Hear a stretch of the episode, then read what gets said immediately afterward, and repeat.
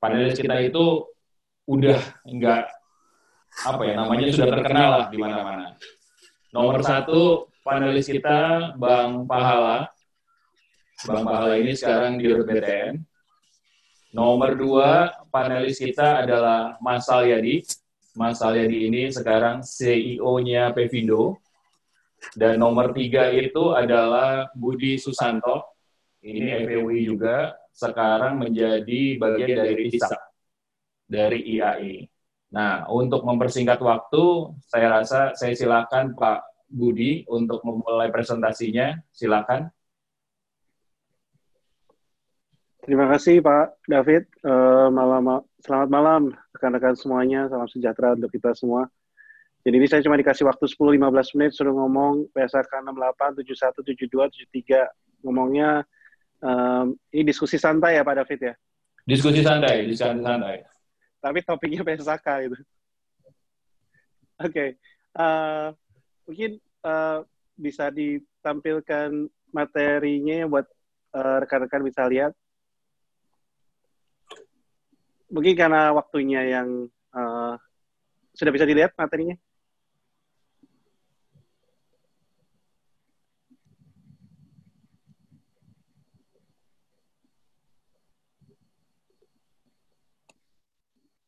Ya, oke. Okay. Uh, Oke, okay. ya betul.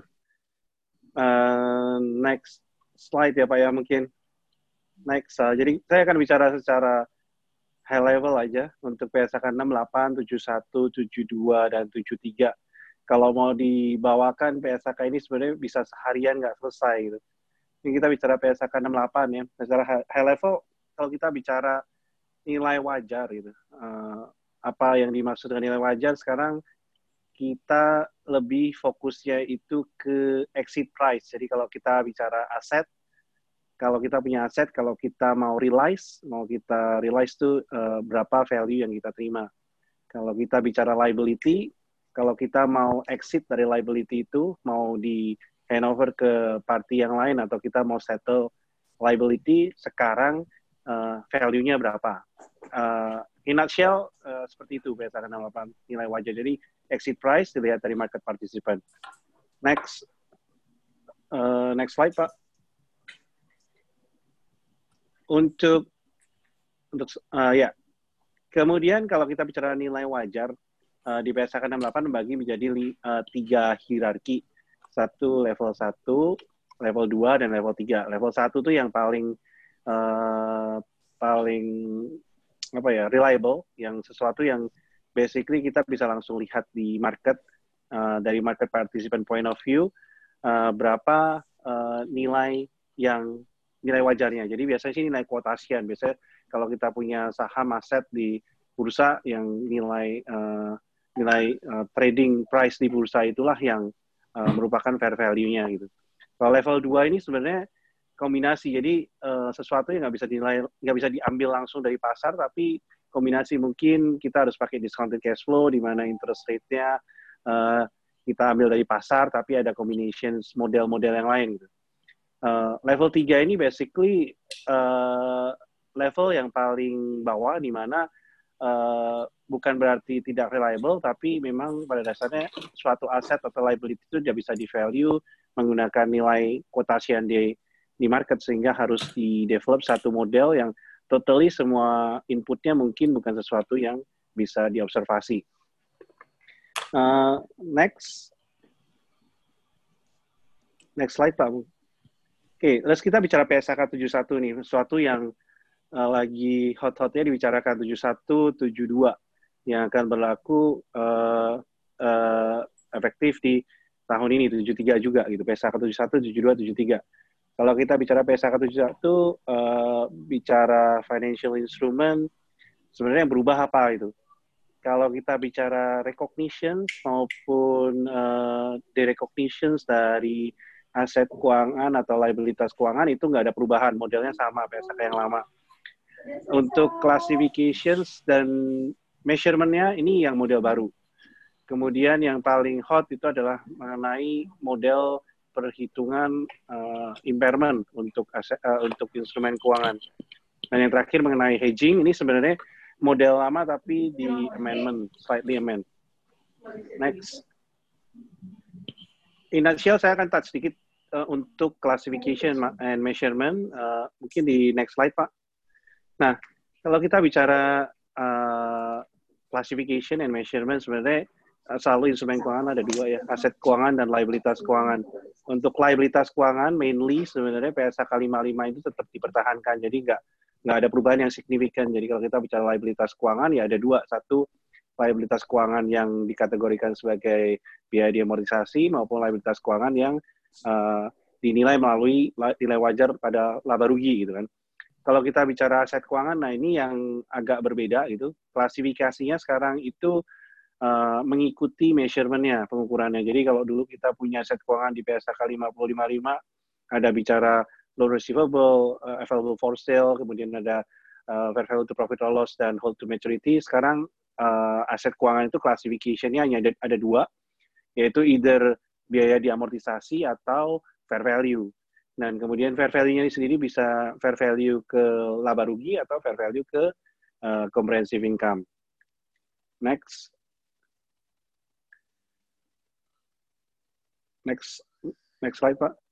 Nah, untuk yang uh, ini hanya ilustrasi sedikit. Jadi kalau kapan suatu aset keuangan itu dikategorikan sebagai uh, biaya amortisasi atau fair value itu sebenarnya basically melihat dari ada dua testing sebenarnya satu dari bisnis model dan satu lagi dari uh, testing apakah uh, aset keuangan yang kita miliki itu sebenarnya uh, dimiliki hanya khusus untuk terima prinsipal plus interest. Jadi pada dasarnya kalau kita punya uh, pinjaman atau punya piutang atau punya pinjam ya pinjaman lah basically yang diberikan ke satu customer itu mainly seharusnya yang kita expect dari returnnya hanya pengembalian pokok plus bunga.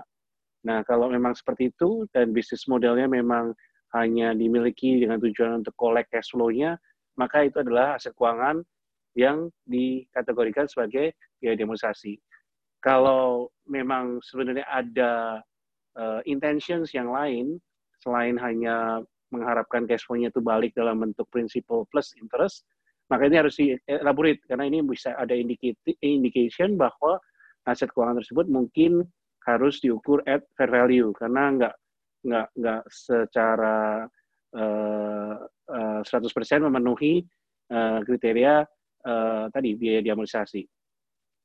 Untuk tadi untuk aset keuangan yang bentuknya instrumen utang ya, contohnya kayak pinjaman, kayak uh, apa namanya uh, piutang dagang gitu misalnya.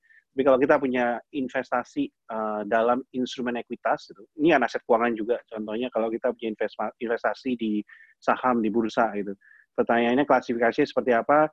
Ini mainly sama uh, seperti dulu. Jadi kalau emang itu dimiliki dengan tujuan untuk trading, maka itu akan fair value, tapi fair value laba rugi.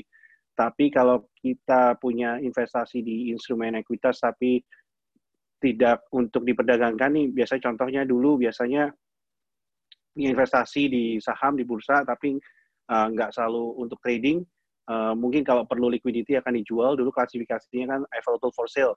Nah ini sekarang diberikan option kalau memang uh, apa namanya uh, ini dimiliki tidak untuk trading uh, maka sebenarnya pengukurannya fair value nih cuman fair value-nya boleh ada option uh, mau ke laba rugi atau mau ke uh, eh, OCI. Tapi kalau uh, apa namanya option OCI itu dipilih, maka tidak akan pernah ada recycle OCI itu ke PNL, even bahkan pada saat aset keuangan tersebut dijual. Uh, next, itu nutshell PSK 71 untuk yang classification measurement. Untuk impairment uh, dari aset keuangan itu sendiri, uh, sebenarnya ini kalau kita ngomong ini akan panjang, cuman in nutshell sebenarnya kalau dulu kita menghitung impairment itu kan didasarkan berdasarkan uh, histori dari masa lalu. Kita lihat uh, histori masa lalu, kemungkinan uh, credit risk seperti apa gitu kan. Kemudian kita take into account kondisi sekarang, kemudian kita akan bikin uh, suatu measurement berapa impairment yang harus dicatat. Uh, model yang baru ini memasukkan uh, satu komponen yang baru yaitu sebenarnya perkiraan kondisi ekonomi masa depan. Jadi uh, in nutshell sebenarnya in principle uh, semua aset keuangan itu diasumsikan mempunyai inherent credit risk even at day one. Jadi pada saat kita, even pada saat kita berikan pinjaman ke satu nasabah, debitur ataupun customer, walaupun belum uh, pas due gitu, walaupun le belum lewat dari termnya, uh, inherently mereka punya uh, sehingga harus tetap diperhitungkan uh, projections ke, ke depannya uh, berapa uh, impairment yang harus dibuat gitu. Next. Uh, berikutnya 71 itu yang berubah adalah tentang hedging ya. Uh, kalau kita bicara hedging nih, Initial sebenarnya perubahan yang terjadi ini uh, sebenarnya model lama tapi di amendment. Jadi kalau kita bicara eh, hedging sebenarnya ini menjawab uh, beberapa concern dari prepare financial statements. Uh, sepertinya hedging yang ada di PSK 55 yang dulu itu uh, tidak inline dengan uh, apa yang secara commercially uh, uh, pelaku ekonomi atau si uh, company lakukan gitu. Jadi uh, memang tujuannya melakukan hedging untuk tujuan komersial, tapi uh, unfortunately secara accounting nggak bisa dicatat secara hedge accounting, jadi ada mismatch nih. Jadi uh, hedging ini sebenarnya dilakukan relaksasi, salah satunya uh, testing effectiveness yang 80-125% itu dihilangkan, dan sekarang kita bisa designate komponen dari hedge item itu, uh, atau komponen dari uh, hedge item itu untuk sesuatu uh, item yang bisa diakuntansikan terhadap uh, hedge instrumennya.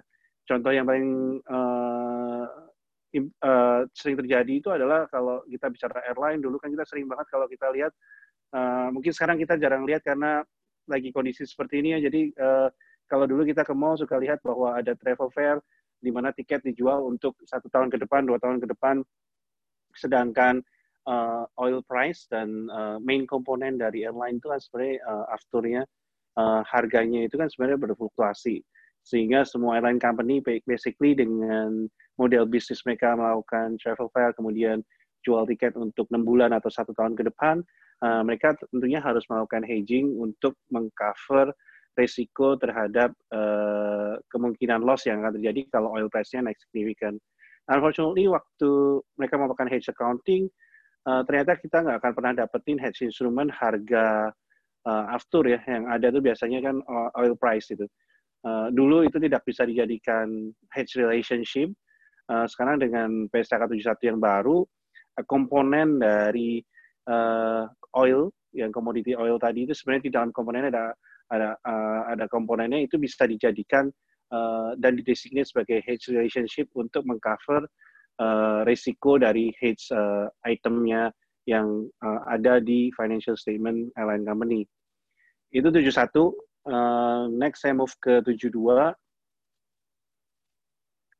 Nah, kalau kita bicara PSK 72, sebenarnya ini uh, suatu PSK yang uh, cukup heboh juga karena kalau kita bicara mungkin dari sejak zaman kuliah ya, mungkin uh, dari sejak kuliah atau mungkin uh, lebih lama dari itu eh, PSK tentang revenue itu tidak pernah diotak-atik. Ini sekarang baru pertama kali PSK revenue itu benar-benar diubah.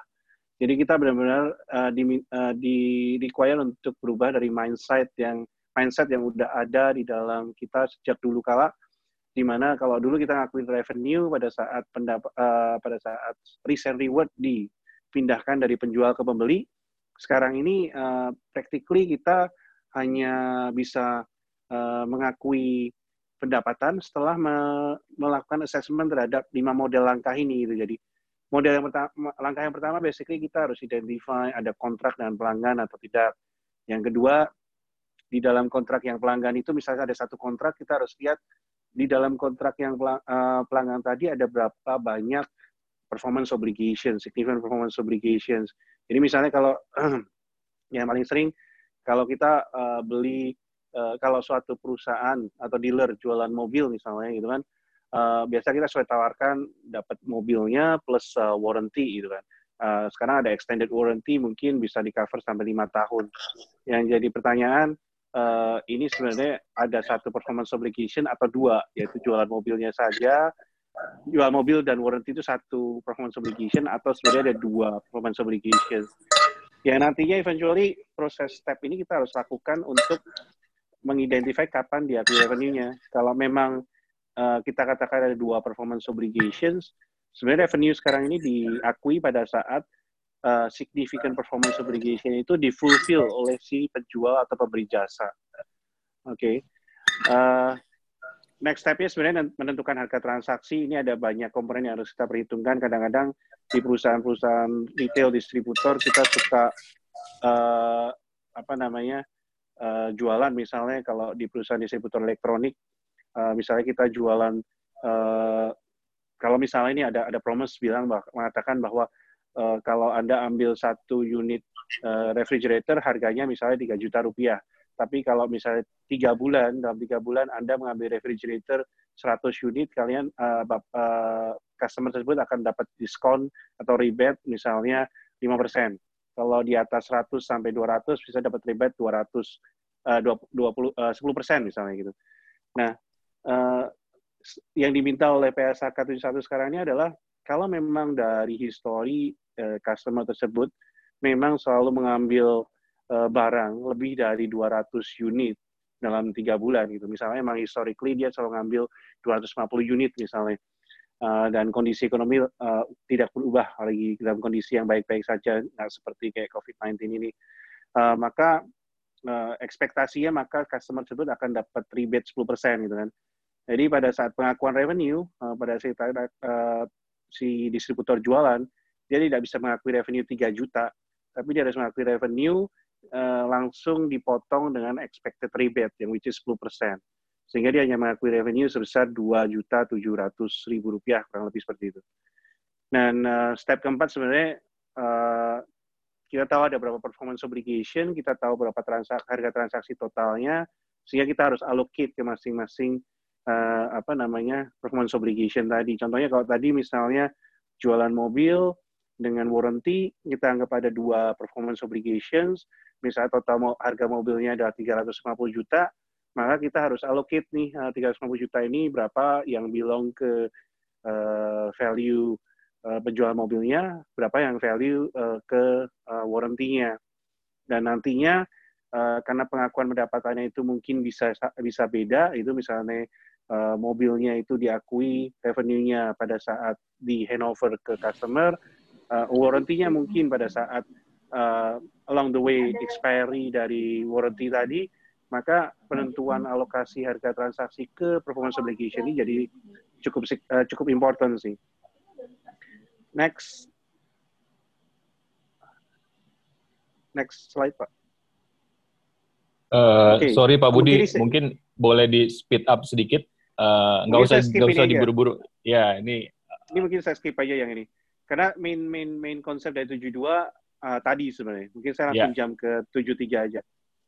Eh, uh, 73. Jadi kalau kita bicara PSK 73 ini uh, suatu perubahannya sebenarnya hanya ada di accounting untuk lesi, untuk si penyewanya. Untuk accounting untuk lesor yang menyewakan tidak ada perubahan gitu. Jadi sebenarnya uh, perubahan yang signifikan itu adalah uh, di mana PSK kalau dulu di PSK 30 kita belajar sewa itu selalu ada dua klasifikasi, ada dua kategori uh, yang pertama adalah sewa operasi, yang kedua adalah sewa pembiayaan. Gitu. Kan. Kalau sewa operasi ya kita akuin uh, setiap uh, periode on accrual basis. Kalau uh, finance lease atau uh, sewa pembiayaan kan kita akui langsung di depan gitu pada dasarnya sebagai liability.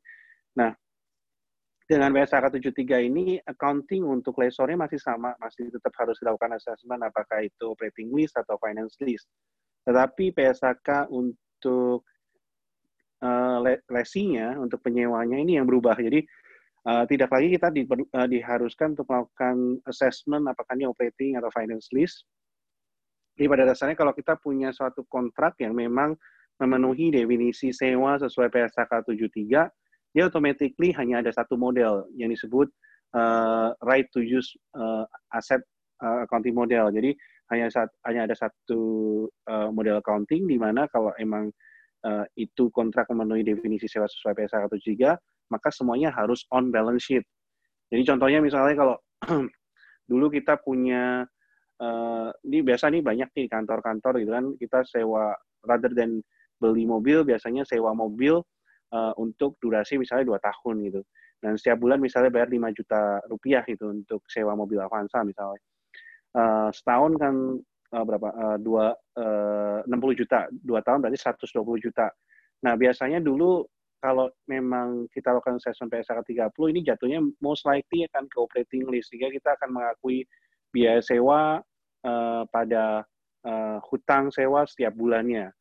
Nah, sekarang ini yang di-require dengan PSK 103, maka pada saat Dewan, uh, kita harus langsung mengakui uh, debitnya itu ada yang namanya right of use asset, right to use asset. Kreditnya langsung diakui liability full. Sebesar, tadi kalau misalnya kita bicara 5 juta sebulan, berarti setahun 160 uh, juta, dua tahun 120 juta. Tentunya karena ada time value of money, kita present value mungkin jatuhnya 110 juta, maka on day one kita harus mengakui uh, right to use asset 110 juta, kreditnya payable 110 juta. Nah, implikasinya apa? Mungkin uh, saya langsung ke next slide aja, Pak. next. Uh. Next slide.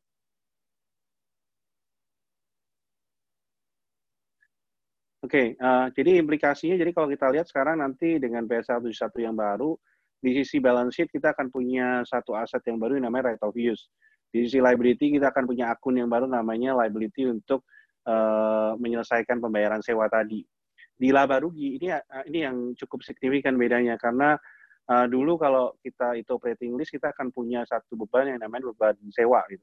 Kalau di dengan BSA 71 maka kita akan punya uh, depresiasi. Depresiasi ini berasal dari right of use asset yang diakui di day one. Nah, itu yang akan diakui yang tadi contoh saya 110 juta itu akan didepresiasi uh, selama dua tahun plus interest interest ini dari mana? Karena memang liability-nya tadi kan kita akuin karena ada efek uh, time value of money. Uh, di mana kalau dua tahun harusnya 120 juta, tapi kita uh, present value kan dapat 110 juta. Yang kita harus unwind sehingga kita akui adanya interest expense. Jadi akan ada perubahan mapping di uh, P&L. Kalau dulu kita akan punya uh, rental expense yang ada di operating expense, sekarang akan jatuhnya ke depreciation expense dan interest expense. Dan implikasinya apa? Implikasinya karena uh, kita mengakui depresiasi yang nilainya fix, tapi bunga itu akan besar di depannya. Di mana pun kalau kita uh, pinjam ke bank atau melakukan finance lease, uh, bunga itu akan gede di depan karena prinsipnya masih masih besar di depan. Sehingga kita akan punya yang namanya front loaded interest expense. Next, satu slide lagi mungkin yang di belakang, uh, sebelum saya kiri. Jadi dampak di laporan keuangannya akan kita lihat seperti ini. Jadi uh, on day one kita akan punya aset dan liability equal kalau di sisi balance sheet-nya. Uh, dan subsequently yang akan terjadi adalah aset kita akan turun lebih cepat dibanding liability. Aset tadi akan turun, aset tadi kan right of use asset ya, yang akan turun dari depresiasi yang akan straight line. Sedangkan liability itu akan turun pada dasarnya lebih pelan. Kenapa? Karena memang ada portion interest yang kita akui di depan ya, yang di mana uh, porsi kalau misalnya tadi kita akuin 110 juta di depan gitu, uh, waktu tiap bulan company melakukan settlement 5 juta ke perusahaan uh, sewa mobilnya, itu porsi terbesarnya akan lari ke interest instead of pengurang liability, sehingga liability-nya akan turun lebih pelan. Implikasinya dengan ini, maka kita akan lihat di financial statements itu uh, akan berimpact ke net liabilities lah. Dari sisi PNL-nya, kalau kita lihat kalau dulu kita punya hanya punya rental expense yang straight line 5 juta setiap bulan, dengan adanya PSL 1 kita akan lihat bahwa yang merah itu sebenarnya depresiasi yang akan straight line, tapi yang orange itu bunga ya. Bunganya akan besar di depan. Jadi uh, eh, PNL kita akan kemakan di depan net profitnya. Tapi kalau company yang melakukan measurement berdasarkan EBITDA, uh, maka implikasi dari PSL 1 ini akan jauh lebih baik. Karena uh, dulu rental expense larinya ke operating profit, uh, ke operating expense yang akan mengurangi operating profit dan net profit. Dengan uh, PS11 ini expense-nya larinya ke depreciation and interest, yang mana nggak, nggak diperhitungkan dalam perhitungan EBITDA. Gitu. Oke, okay, uh, mungkin itu Pak ya, uh, karena waktu yang Oke, okay, Pak Budi. Silakan ke Pak David. Thank you. Uh, saya sengaja tadi nggak motong Pak Budi karena lagi seru gitu ya. Uh, Saya kepanjangan, dan, Pak. Sorry. Enggak, it's okay, Pak. It's okay. Uh, per detik ini ada 272 uh, orang yang join dengan uh, webinar ini. Nah, karena orang yang makin banyak, mungkin kita harus keluarin house rules dulu nih. Uh, mungkin dari sekretariat boleh dikeluarin house rules-nya.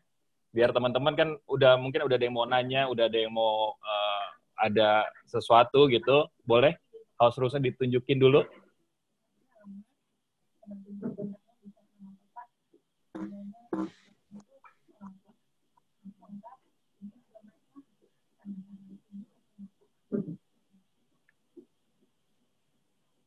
Oke, jadi karena tadi Pak Budi udah uh, mulai, jadi di host rules ini, kalau teman-teman mau tanya, bisa di Q&A. Nanti di Q&A silahkan ditanya, mau tanya apa di situ, nanti kita akan coba kalau waktunya memungkinkan, kita akan coba menjawab sebanyak mungkin. Kedua, nanti akan ada dua penanya yang akan kita beri kesempatan, yaitu via raise hand dari paparan para penulis. Nanti dari tim sekretariat akan lihat yang mana, nanti akan dikasih kesempatan untuk bertanya. Nah, yang terakhir ini penting nih buat kita gitu ya. Kan ini kan kita sama-sama uh, alumni FEB UI, tolong kalau ada pertanyaan atau ada komentar uh, sesuai dengan norma-norma yang berlaku di masyarakat kita. Jadi kira-kira house rule-nya itu uh, kalau tanpa bertele-tele kita kasih kesempatan ke Bang Pahala untuk uh, melakukan presentasinya. Silakan Bang Pahala. Baik, terima kasih uh, David. Saya rasa udah cukup jelas sekali ya. Ini bilang sama uh, Budi tadi di dalam presentasinya, tapi mungkin kalau saya sih lihatnya lebih dari sisi apa penerapan atau sisi apa sih sebetulnya implikasi sama kalau saya kan kerjanya di perbankan, jadi mungkin dari sisi uh, kami pengaruhnya kepada sektor perbankan dan juga kepada baik itu PSAK 71, 72, 73 karena memang yang akan diimplementasikan di tahun 2020 eh, ini kan memang untuk tadi disampaikan juga oleh uh, Mas Budi adalah untuk PSAK 71, 72, 73. Mungkin uh, ini bisa gitu ya caranya. Saya belum pernah sharing slide nih sebetulnya, jadi agak-agak gagap juga nih. Oke, bisa kelihatan nggak slide-nya? Kelihatan bang, kelihatan bang. Oke, di outline-nya yang mau saya sampaikan mungkin uh, terkait sama PSAK 71 bagi kita lah di Bank BTN khususnya atau secara umum lah di sektor perbankan itu seperti apa. Uh, kemudian dua strategi implementasi untuk PSAK 73 karena memang di perbankan kan tadi kan kalau disampaikan oleh uh, apa sih mang manggilnya Budi aja atau Mas Budi ya Budi aja kali ya angkatan 98 inilah Iya Pak. Boleh Bang, Budi aja boleh Bang, Budi, Budi boleh Bang. Uh, terus kemudian yang ketiga, uh, karena debitur-debitur kita atau nasabah-nasabah kita di perbankan, khususnya di Bank BTN ini banyak developers ya, uh, dan juga kontraktor. Uh, kita kan fokusnya adalah kepada sektor properti dan juga perumahan. Uh, jadi uh, PSAK 72 ini memang kalau tadi sesuai dengan penjelasannya Budi tadi kan uh, cukup banyak pengaruhnya kepada para developers dan juga kontraktor khususnya adalah dalam hal uh, pengakuan pendapatan uh, lebih khusus lagi sebetulnya kepada sektor-sektor yang memang melakukan uh, pengembangan ataupun developer yang melakukan pengembangan untuk high rise ya. Uh, jadi khususnya ke daerah perkotaan yang saat ini belakangan ini memang banyak uh, melakukan pembangunan uh, perumahan uh, high rise apartments dan lain sebagainya. Itu kan tahun 2015 16 17 itu kan uh, cukup marak. Uh, dan memang uh, cukup banyak yang juga sampai dengan sekarang debitur-debitur kita yang cukup terpengaruh dengan uh, penerapan PSAK 72 khususnya terkait dengan bagaimana pengakuan pendapatan um, untuk uh, perumahan yang memang pembangunannya bisa uh, lebih dari satu tahun, tapi pengakuan pendapatannya itu uh, bisa beberapa tahun Dan kalau sebelumnya itu mungkin mereka melaporkan pengakuan pendapatannya itu secara bertahap ya sesuai dengan completion. Sekarang betul-betul pada saat rumah itu baru diserahkan, eh, nah itu juga tentunya punya pengaruh kepada mereka. Nah, khusus mengenai PSAK 71 tentunya salah satu pengaruh yang paling utama ya karena kita CKPN itu kan boleh dibilang salah satu komponen dari biaya di sektor perbankan yang paling besar ya selain tentunya uh, biaya-biaya lainnya seperti misalnya biaya infrastruktur, biaya tenaga kerja dan lain sebagainya. Tapi CKPN atau cadangan untuk uh, kualitas dari aktiva produktif atau tadi istilahnya Budi kan uh, bagaimana apa namanya impairment ataupun penilaian atas impairment itu dilakukan Tentunya yang paling beda dari PSAK 71 dari PSAK 55 adalah konsep uh, expected dibandingkan dengan incurred loss. Uh, jadi kalau uh, saat ini sebagian besar bank saya rasa menerapkan ya bagaimana dengan uh, pengakuan ataupun uh, penilaian terhadap nilai impairment itu berapa, uh, seberapa besar, uh, terutama karena memang jenis aset uh, finansial atau aset keuangan itu khususnya untuk yang memiliki kolektibilitas dua ya. Uh, kolektibilitas dua itu sudah ada keterlambatan pembayaran misalnya. Uh, tetapi kemudian berapa sebetulnya nilai pencadangan yang dibutuhkan? Apakah masuk dalam stage dua? Uh, istilahnya ya kalau di dalam uh, perhitungan impairment ini atau dalam masuk dalam uh, stage uh, karena memang betul-betul uh, kalau udah masuk dalam stage 2 apalagi stage 3 itu berapa pencadangan yang dibutuhkan untuk itu karena terkait dengan konsep um, expected loss itu seperti apa meskipun masih dalam kolektibilitas dua ya kalau dulu kan apalagi sebelum PSAK 55 ya uh, yang diimplementasi kalau nggak salah tahun 2008 ya uh, Pak Budi ya. Um, nah pada waktu sebelum itu lagi apalagi ya kita kenal bahwa pencadangan itu atas dasar uh, call 1, 2, 3, 4, 5 gitu kan. Call 1 itu 0, call 2 itu 5%, dan seterusnya. Nah, kalau sekarang ini betul-betul uh, penerapan di dalam expected loss itu ya atas dasar data dan pengalaman ya kalau istilahnya di kita kan ada yang namanya kalau apa uh, probability of default itu seperti apa kalau misalnya terjadi default itu loss given default atau kerugian yang harus ditanggung bank itu seperti apa dan uh, exposure at default-nya itu kurang lebih berapa. Uh, jadi betul-betul uh, kita lihat bahwa konsep perhitungan CKPN-nya harus atas dasar expected losses uh, dari sebuah aset ter tertentu. Jadi uh, tentunya ini selain uh, pengaruhnya paling utama adalah kebutuhan pencadangan yang dibutuhkan dengan penerapan PSAK 71 karena konsepnya tadi adalah expected loss jadi untuk aset yang sebetulnya masih dalam kolektibilitas baik pun sebetulnya perlu dilakukan pencadangan untuk itu kan tadi kan seperti disampaikan oleh uh, Budi juga bahwa yang masih bagus pun sebetulnya karena konsepnya expected loss ya udah perlu untuk dilakukan pencadangan.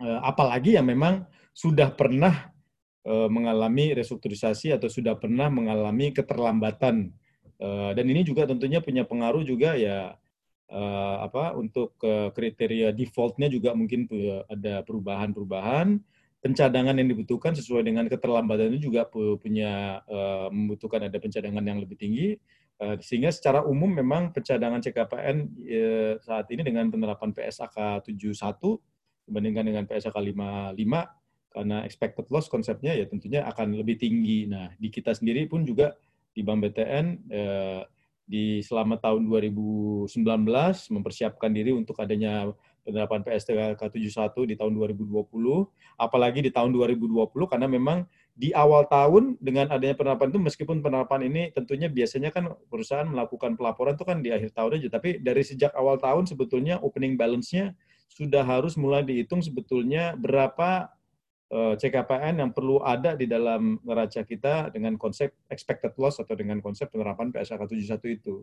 Nah, tentunya karena pencadangannya juga lebih tinggi dibandingkan dengan sebelumnya, kalau misalnya sudah dianggap terjadi impair, hal-hal ini juga selain berpengaruh terhadap keuangan kita di bank, juga tentunya punya pengaruh terhadap uh, bisnis proses internal kita. Baik itu bisnis proses dalam hal kita melakukan uh, origination ataupun persetujuan untuk uh, menyalurkan kredit. Dalam proses collection juga seperti itu. Uh, tentunya kita juga akan lebih agresif ya atau lebih proaktif dan aktif.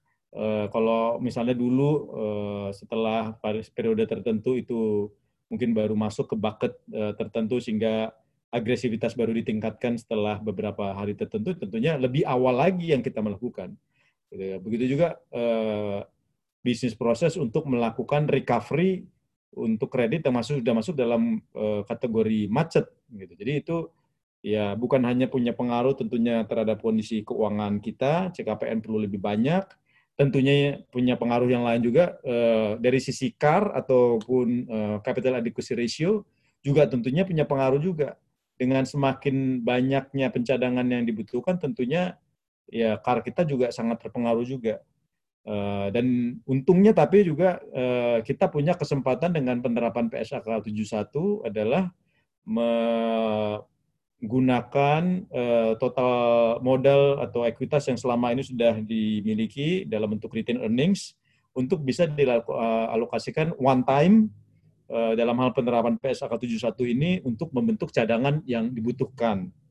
Uh, jadi ini yang memang juga uh, salah satu hal kita pun di BTN di bulan Januari uh, memindahkan sebagian daripada apa namanya uh, modal yang sudah ada di dalam neraca kita untuk digunakan sebagai pencadangan dalam hal penerapan PSAK 71 ini. Tapi tentunya dengan menggunakan modal itu juga tentunya modal kita juga menurun sehingga salah satunya yang juga dilakukan di tahun 2019 dan juga tahun 2020 baik itu sebagai persiapan dan juga pada saat awal tahun kita melakukan beberapa inisiatif permodalan di akhir tahun di bulan Desember kita memperoleh subordinated loan itu kurang lebih sekitar 3 triliun dan juga di awal tahun 2020 kita menerbitkan subordinated bonds ya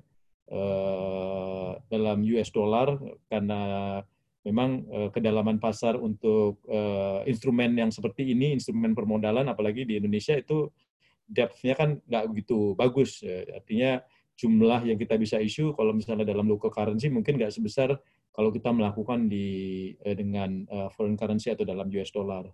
Jadi itu yang kita memang lakukan sebagai strategi kita bahwa oke okay, kita akan terpengaruh modal kita tapi supaya modal tier 1 tier 2 capital kita itu uh, tidak mengalami penurunan tentunya membutuhkan adanya inisiatif permodalan. Tapi di sisi lain juga tentunya coverage kita itu naik sangat signifikan dari yang sebelumnya itu dengan penerapan sebelum penerapan PS AK71 coverage terhadap NPL itu baru 50 persen uh, per bulan Januari itu kita udah punya coverage kurang lebih sekitar 120 persen. Uh, di akhir Maret uh, kita punya coverage itu kurang lebih di 105 persen. Jadi Uh, tentunya karena bisnis bank itu syarat dengan permodalan, uh, itu mungkin salah satu hal yang kita memang persiapkan betul-betul adalah jangan sampai dengan adanya permodalan itu terpengaruh tadi um, kita nggak siap dengan itu. Jadi betul-betul uh, harus menyiapkan permodalan untuk itu. Tadi sudah kita sampaikan juga beberapa hal yang terkait mengenai bisnis proses, baik itu dalam hal inisiasi, originasi, collection, percepatan penyelesaian, uh, termasuk juga uh, bagaimana kita meminta kepada perusahaan-perusahaan asuransi karena cukup banyak juga dari debitur-debitur kita, khususnya karena Bank BTN itu cukup fokus dalam hal KPR bersubsidi yang cukup besar di kita itu kurang lebih sekitar 60% dari portfolio konsumer kita di sana. Uh, tentunya salah satu yang kita tuntut juga karena ada asuransi juga di sini adalah bagaimana kita bisa mendapatkan recovery yang lebih cepat juga dari perusahaan asuransi. Uh, karena tadi uh, semakin lama tentunya uh, impairment yang perlu dibutuhkan itu juga semakin besar. Jadi ini betul-betul kalau kita di perbankan penerapan PSAK 71 itu uh, masif dan memang dengan adanya penerapan COVID tadi saya lihat ada uh, salah satu apa ya peserta juga yang tadi menanyakan gimana sih uh, pengaruhnya dalam COVID. Memang ya kita kan tahu sendiri bahwa dalam uh, uh, mengantisipasi adanya uh, pandemi COVID-19, POJK sudah uh, OJK sudah menerbitkan POJK uh, Sorry Bang Pahala, izin bang, nanti yes. yang nanti dijawabnya nanti aja bang, yang tadi terkait OJK sama tadi ada yang nanya dijawabnya abis ini aja bang. Nanti ada sesinya yeah. Q&A-nya bang. Masa banget karena memang COVID ini kan sebetulnya ada di semua pikiran kita ya. Uh, tapi ya, uh, intinya tentunya dengan adanya penerapan uh, uh, penerapan dari PSAK 71 ini, uh, sementara itu ada COVID-19. Nah kita juga melihat tentunya bahwa uh, dari IAI sendiri atau DSAK sudah mengatakan bahwa ya restrukturisasi debitur yang memang terkait dengan COVID tidak otomatis mengubah staging debitur. Saya rasa ini penting sekali dan memang kalau tidak pengaruhnya kepada sektor perbankan itu akan masif sekali ya. E, karena tentunya udah banyak e, yang tahu juga tentunya dengan COVID-19 ya hampir semua debitur itu mengalami e, kendala dalam hal Eh, membayar kewajibannya sehingga sebagian paling tidak meminta untuk ada penundaan apakah itu bunga ataupun pokok. Uh, sementara itu kalau dari PSAK 73 uh, tadi kita bicara panjang lebar kan mengenai PSAK 71 ya. Tapi kalau untuk PSAK 73 sebetulnya buat bank ada tapi nggak terlalu masif.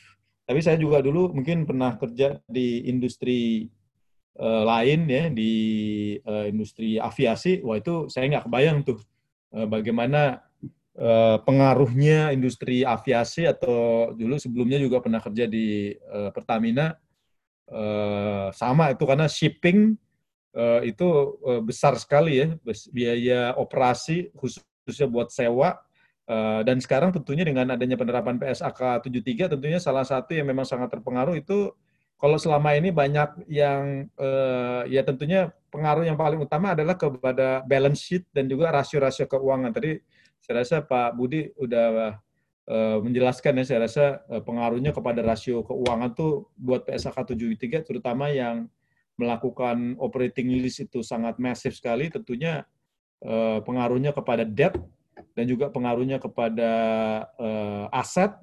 Jadi rasio-rasio seperti return on assets, rasio-rasio seperti debt to equity itu untuk perusahaan-perusahaan yang memang memiliki uh, sewa operating list itu uh, besar sekali, uh, tentunya akan sangat masif sekali. Jadi memang uh, competitiveness dari operating list uh, itu uh, saya rasa dengan adanya penerapan PSAK 73 ini akan sangat terpengaruh sekali dan kita pun buat di Bank BTN juga sekarang jadinya ya sangat mengurangi sekali juga tentunya uh, apa ya barang-barang ataupun uh, ya barang-barang capital ya tentunya ya mobil, ATM, uh, eh, server itu kan semua kan uh, selama ini cukup banyak bank-bank ataupun institusi-institusi yang mengoper mengopekskan barang-barang tersebut. Tapi memang dengan adanya penerapan dari PSAK 73 ini tentunya pengopeksan dengan cara mengoperating listkan barang-barang tersebut ya, entah itu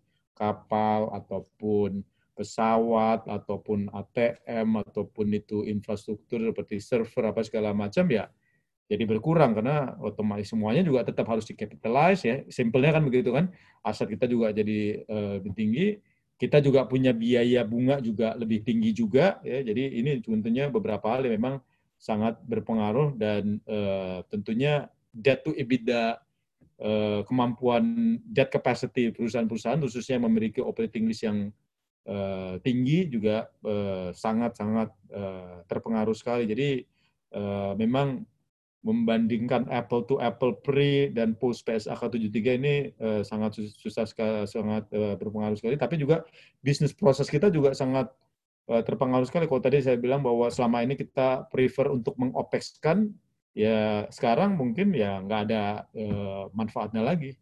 Uh, jadi mungkin sebagian yang memang kita rasakan diperlukan dan memang strategik terhadap operating perbankan kita, ATM, server, dan lain sebagainya, ya memang akhirnya kita strategikan untuk memang kita lebih banyak capex dibandingkan opex lah ke depannya simpelnya ya begitu ya dan juga tentunya uh, beberapa upaya untuk melakukan uh, sentralisasi terutama barang-barang yang memang capex itu tadi uh, tentunya menjadi salah satu inisiatif yang kita lakukan juga.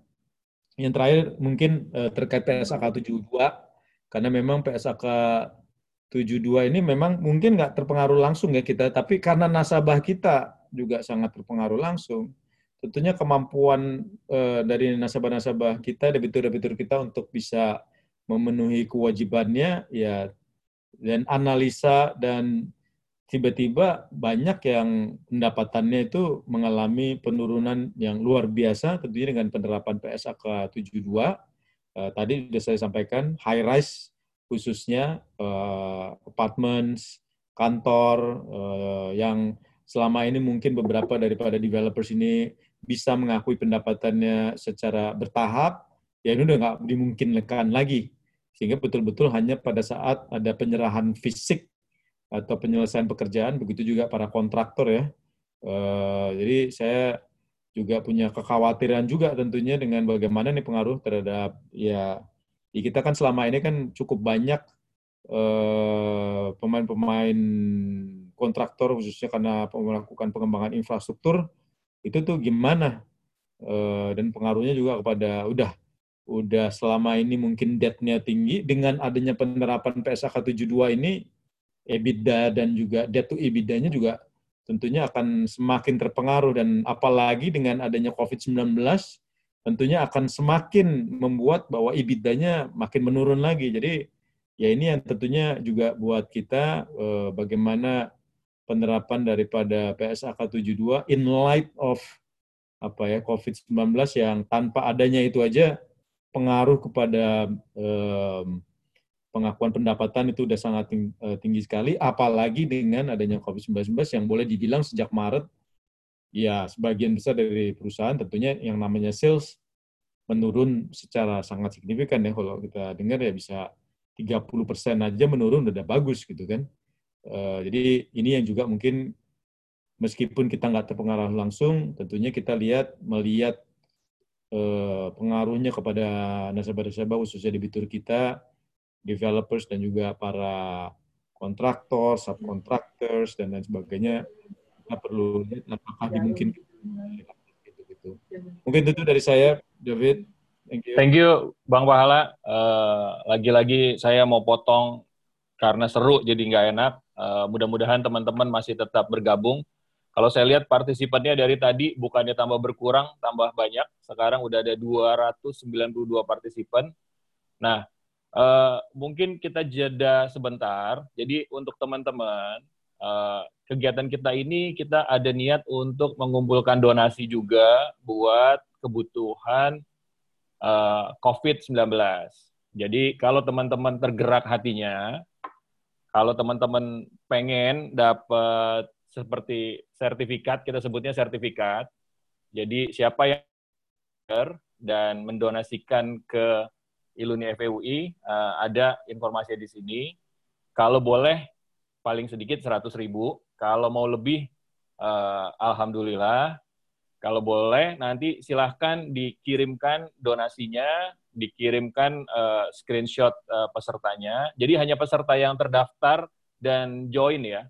Karena yang terdaftar itu kan tadinya ada 500 lebih, tapi yang join per uh, detik ini cuma 294. Jadi 194 ini ya tergerak, oh ya saya mau bantu deh gitu dananya nanti akan dikumpulkan oleh Iluni FWBUI.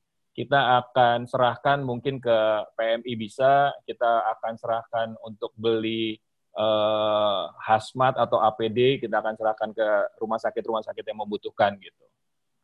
Uh, mungkin pertanyaan udah lumayan banyak, tapi kayaknya tidak lengkap kalau kita tidak memberi kesempatan ke Mas Aledi. Uh, waktunya sebenarnya 10 menit, tapi yang lain udah lewat, saya juga jadi nggak berani motong Mas nanti. Silakan. Oke, terima kasih uh, David. Saya share sendiri ininya ya, uh, uh, bahannya.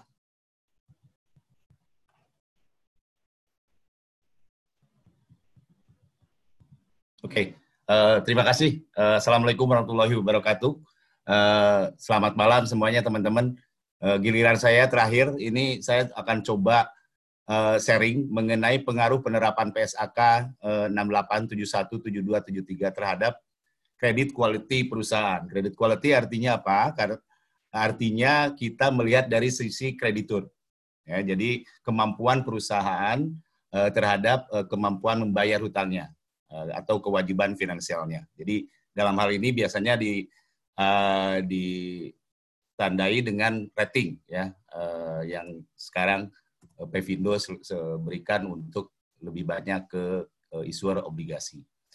Nah, di sini saya ingin uh, sharing uh, sebelumnya mungkin saya harus jelaskan dulu uh, pendekatan yang digunakan Pevindo untuk menilai kredit quality dari suatu perusahaan. Setelah itu mungkin saya akan coba sharing pengaruhnya uh, terhadap kredit quality dari penerapan PSAK PSK PSAK tersebut ya. Uh, karena tadi juga mungkin Pak Pahala pernah uh, sempat singgung mengenai kekhawatiran perusahaan-perusahaan uh, properti misalkan ya Eh, dengan memperlakukan eh, PSAK PSAK tersebut seperti apa. Nah, eh, pendekatan yang digunakan Pevindo untuk menilai kredit quality sebenarnya sering sekali pertanyaannya apakah rating itu berdasarkan historical atau berdasarkan proyeksi ke depan. Saya katakan bahwa rating itu melihat ke depan, forward looking. Jadi apa yang kita butuhkan data-data, eh, termasuk laporan keuangan tentunya, itu adalah melihat kondisi yang sekarang. Dan atas dasar itu kita akan berusaha untuk melihat ke depannya perusahaan ini akan seperti apa, terutama dari kemampuan membayar hutangnya. Nah, dengan adanya laporan keuangan yang eh, eh dengan PSAK PSKK yang baru ini, saya melihat sebetulnya pekerjaan kita sebagai rating agency banyak terbantu Kenapa begitu? Karena laporan keuangan dengan PSAK yang baru ini itu banyak sekali yang mempertimbangkan kondisi ke depannya seperti apa. Ya, jadi kalau misalkan dulu kita uh, belajar uh, akunting, itu biasanya kita lebih banyak ke historical. Ya, uh, aset kita uh, catatkan dari historical cost. Dan sekarang mungkin sudah berbeda, mempertimbangkan kondisi ke depannya. Jadi dalam membuat proyeksi eh, laporan keuangan ke depannya sebetulnya dengan laporan keuangan menggunakan PSAK PSK yang baru ini sebetulnya sangat membantu kita untuk melihat eh, ke depannya. Tapi walaupun demikian tentunya yang namanya kita melihat ke depan banyak sekali asumsi-asumsi yang kita gunakan yang eh, tidak semua faktor ternyata kita bisa eh, incorporate seperti eh, COVID sekarang. Tidak ada satupun yang berkirakan impact dari COVID ini ternyata begitu besar ya begitu masif, hampir semua eh, sektor kena. Yang kita eh, lihat seperti industri atau sektor jalan tol. Selama historical tidak pernah uh, uh, traffic jalan tol itu turun sebesar lebih dari tiga persen. Bahkan waktu uh, terjadi krisis ekonomi 98, itu penurunannya tidak begitu banyak. Tapi sekarang itu bisa mungkin uh, saya dengar bisa 30% atau lebih penurunannya. Ini hal-hal yang mungkin uh, kita memang harus hadapi kenyataannya bahwa namanya proyeksi ke depan itu uh, banyak sekali faktor ternyata yang memang di luar perkiraan kita. Yang ketiga, pendekatan yang kita gunakan yang juga sering menjadi pertanyaan adalah uh, apa sih yang menjadi faktor paling penting untuk menentukan rating? Kita selalu sampaikan bahwa cash flow itu yang paling kita lihat. Jadi eh, cash flow yang seperti apa tentunya cash flow yang sustainable eh, ke depannya seperti apa. Gitu. Jadi kalau misalkan perusahaan punya cash flow banyak sekarang, tapi cash, cash flow itu sudah didedikatkan untuk misalkan tadi bayar sewa. Nah ini kan eh, bukan untuk tidak selalu menunjukkan kemampuan perusahaan untuk membayar kewajibannya. Nah, selain cash flow itu dari mana aja, selain dari hasil operasi, kita juga mempertimbangkan eh, yang namanya fleksibilitas keuangan perusahaan seperti support dari shareholders dan juga kreditors yang lainnya. Ya. Nah, ini kenapa sangat penting? Di Indonesia itu eh, kita setelah ber, berpuluh tahun gitu ya, kita melihat perusahaan-perusahaan Indonesia itu sebetulnya dari rasio-rasio itu eh, sangat jauh dari standar negara-negara maju lah. Misalkan dari segi uh, interest coverage. Kenapa sih kita interest coverage di Indonesia itu sangat rendah? Kenapa? Karena interest kita memang cenderung lebih tinggi dibandingkan dengan negara lain. Ya. E, misalkan e, debt to EBITDA itu juga uh, lebih lemah dibandingkan negara-negara lain yang negara-negara maju. Kenapa? Karena uh, tenor daripada debt di perusahaan-perusahaan kita itu relatif lebih pendek dibandingkan dengan cash flow yang bisa di-generate oleh perusahaan-perusahaan tersebut. Sehingga apa? Sehingga yang paling penting yang selalu kita lihat adalah kemampuan perusahaan untuk melakukan refinancing. Selalu. Jadi hampir tidak ada eh, perusahaan di Indonesia yang membayar kewajibannya misalkan obligasi lah lima tahun. Hampir tidak ada perusahaan yang mengakumulasi cash flow-nya dari hasil operasi, kemudian membayar obligasinya yang jatuh tempo tersebut dari hasil operasi. Tetapi yang terjadi adalah mereka mengeluarkan obligasi lima tahun, cash flow dari operasinya itu sebetulnya 10 tahun, mereka akan membayar atau mengeluarkan kembali obligasi yang jatuh tempo tersebut dengan obligasi yang baru. Sehingga menjadi 10 tahun. Nah ini eh, tentunya yang paling penting buat perusahaan-perusahaan tersebut adalah bagaimana kemampuan perusahaan tersebut pada saat cash flow dibutuhkan untuk membayar kewajibannya, ada punya fleksibilitas. Nah, dalam hal ini, baik dari pemegang saham, kalau misalkan kondisinya tidak memungkinkan untuk meminjam pinjaman baru, misalnya obligasi marketnya lagi crash atau tidak bagus, atau misalkan mereka mau uh, apa namanya uh, ke IPO atau right issue tidak ini, tentunya dalam hal ini pemegang saham utama yang paling diharapkan. Nah, sehingga dalam hal ini sebetulnya kalau ditanya sebetulnya yang paling penting kuantitatif atau kualitatif analisis sih untuk uh, rating perusahaan-perusahaan Indonesia, saya bisa kayak katakan sebetulnya lebih banyak kualitatif. Ini pengalaman kita. Jadi sebagus apa pun laporan keuangan yang ada di, di, di suatu perusahaan, tapi tidak diimbangi dengan punya fleksibilitas keuangan yang bagus dalam arti mereka tidak punya akses ke uh, kreditur, perbankan, ya, Eh, dan juga debt market, capital market, itu akan sangat sulit buat mereka untuk uh, membayar kewajibannya pada saat jatuh tempo. Nah ini yang yang perlu mungkin uh, saya sharing juga, terutama dalam kondisi seperti sekarang COVID ini.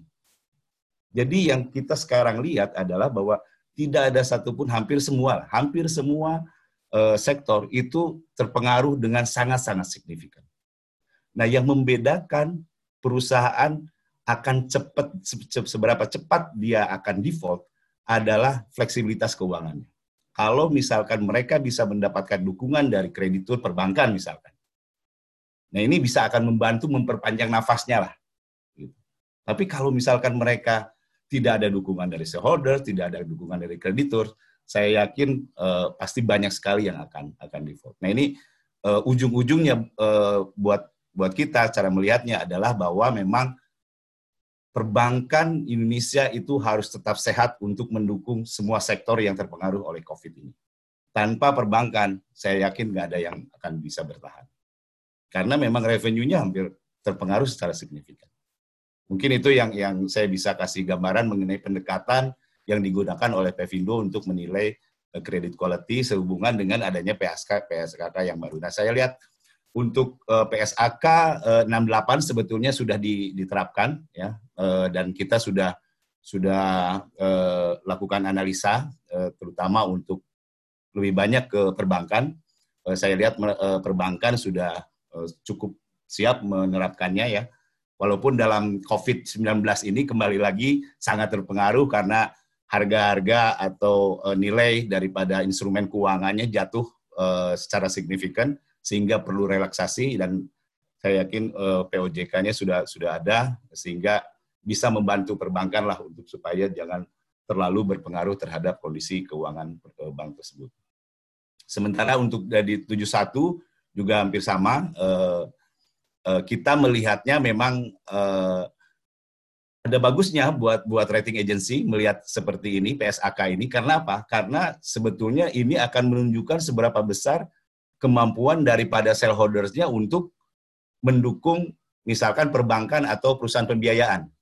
Ya. Karena dengan demikian bank itu harus mencadangkan lebih besar lagi cadangan sehingga yang misalkan dengan PSAK yang lama untung bank itu jadi besar sehingga dividennya bisa bisa dibagikan lebih banyak tapi dengan adanya PSAK ini ya pembagian dividen mungkin tidak bisa lebih banyak eh, lebih besar dibandingkan sebelumnya. Sehingga dari segi kesehatan perbankan sebetulnya lebih bagus dari ini. Tapi memang buat kembali lagi tadi Pak Pahala eh, sampaikan memang kalau perbankan itu eh, padat modal lah istilahnya memang eh, capital capital intensif. Jadi eh, buat kita sebagai rating agency har, eh, melihatnya memang ini hal yang positif, tapi tergantung lagi dari kekuatan si pemegang sahamnya untuk mendukung uh, perbankan yang dimilikinya. Ya. Ya kembali lagi yang COVID-19 saya pikir ini ada relaksasi karena tanpa ada relaksasi akan berat sekali. Uh, mengenai pendapatan kontrak ini kembali lagi uh, kita juga sebetulnya sebelumnya kita sudah uh, walaupun belum belum ada PSAK ini sebagai rating agency kita melihat bahwa uh, yang paling penting itu adalah cash flow Nah, kalau misalkan mereka ada kontrak dan mereka misalkan akui sebagai revenue, kita selalu bertanya ini realisasi revenue-nya seperti apa? Dengan siapa mereka punya kontrak? Kalau misalkan dia kontraknya, saya kasih contoh lah eh, lebih lebih simpelnya, misalkan ada perusahaan kontraktor yang punya kontrak dengan eh, berdasarkan APBN atau dengan swasta. Nah, secara umum mereka yang punya kontrak uh, dengan uh, berdasarkan APBN atau dengan uh, BUMN ya BUMN lainnya uh, itu punya revenue atau realisasi daripada cash flow-nya lebih baik dibandingkan dengan yang swasta. Ini serical. Jadi kalau misalkan ada perusahaan yang yang pendapatannya lebih kontraknya dari APBN, walaupun APBN kadang-kadang terlambat, tapi uh, realisasinya atau uh, collection-nya jauh lebih bagus dibandingkan swasta. Jadi hal-hal tersebut sebetulnya kita sudah sudah consider sebelumnya di, di, di cara kita melakukan pemeringkatan. Mengenai sewa ini kembali lagi tadi mungkin Pak Pahala juga sudah sampaikan pengaruhnya kepada debt equity ratio. Ya, lebih banyak ya debt to EBITDA, debt to equity ratio. Kebetulan kalau di kami rating agency memang debt equity ratio itu sudah lama kami tinggalkan. Ya, karena kita melihat kepada cash flow. Tapi kembali lagi kalau misalkan debt equity ratio itu menjadi governance daripada uh, pinjaman mereka ke perbankan, ini akan yang menjadi masalah kalau misalkan perbankannya tidak otomatis uh, apa namanya memberikan relaksasi atau merubah daripada governance governance-nya uh, karena seperti saya sampaikan tadi kalau misalkan mereka punya uh, permasalahan dengan perbankan ini akan mengganggu uh, operation mereka juga gitu. Jadi uh, kita melihatnya bahwa PSAK 73 pun uh, sebetulnya kita sudah consider sebelumnya bahwa yang namanya cash flow itu ada yang discretionary, ada yang non discretionary. Jadi ada yang cash flow yang memang mereka punya fleksibilitas untuk menggunakan, ada juga yang cash flow mereka punya cash flow tapi sebetulnya cash flow itu sudah dedicated untuk uh, transaksi tertentu. Mungkin itu dari saya uh, mudah-mudahan nggak nggak terlalu lewat waktunya. Terima kasih David. Uh, terima kasih Mas Aliadi. Enggak, enggak lewat. Uh, pas banget kok sebenarnya. Uh, Oke, okay, Jadi don't worry. Uh, teman-teman, uh, seperti biasa, uh, kita ada commercial break lagi, sekali lagi. Sebelum ini kita akan Q&A. Uh, commercial breaknya silahkan dari teman-teman sekretariat.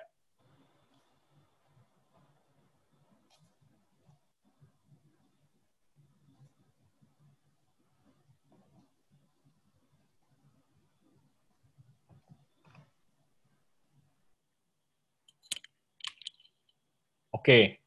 Jadi kalau saya kasih narasinya,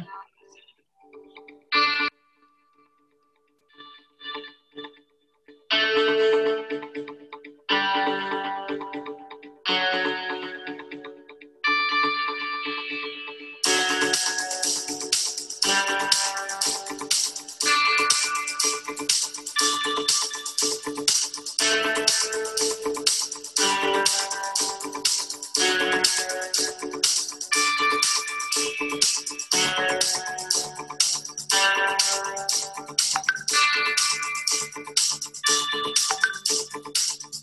you.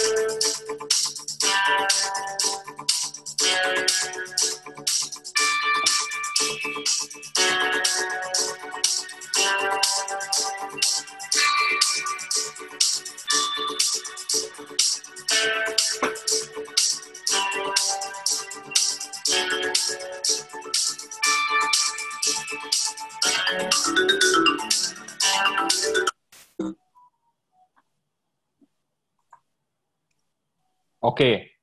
Jadi mungkin buat beberapa teman-teman tadi kalau ada yang tergerak hatinya jadi bisa banyak cara nih.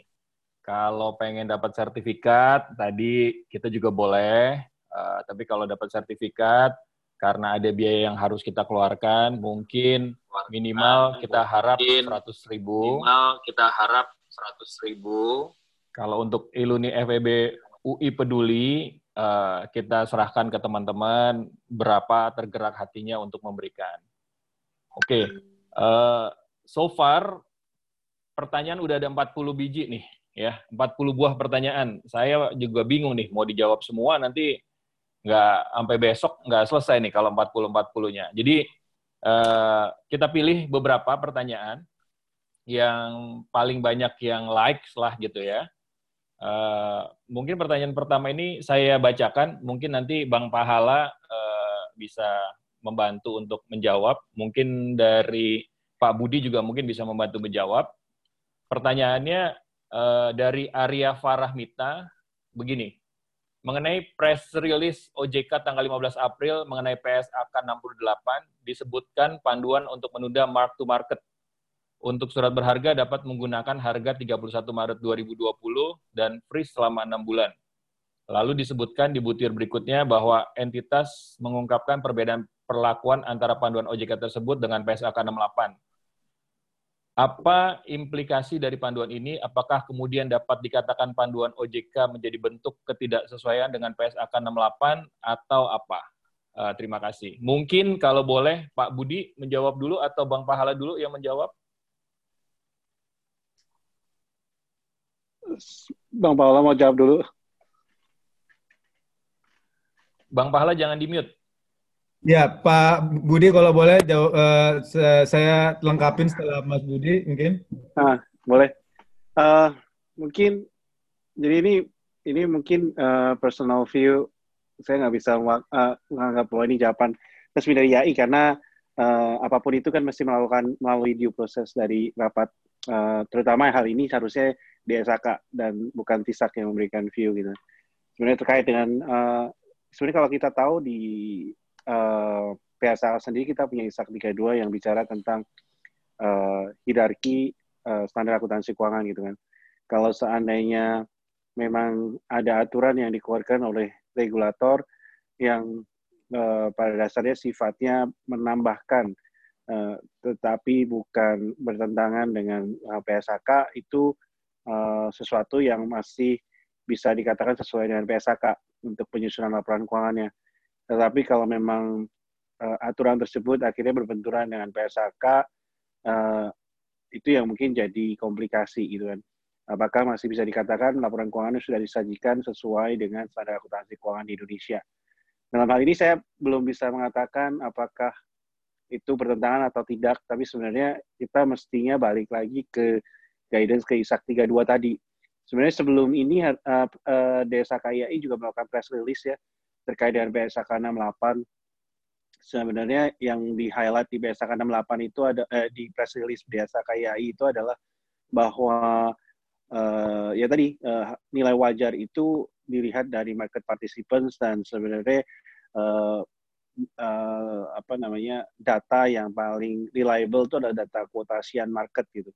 Kalau seandainya eh, mau depart dari ini uh, apa kalau memang data dari quotation market itu ada tapi mau depart dari itu gitu maka uh, harus uh, kita bisa justify atau buktikan bahwa memang marketnya itu nggak orderly gitu Nah kalau marketnya nggak orderly berarti emang ada banyak hal yang harus di, di dibuktikan secara asesmennya lah.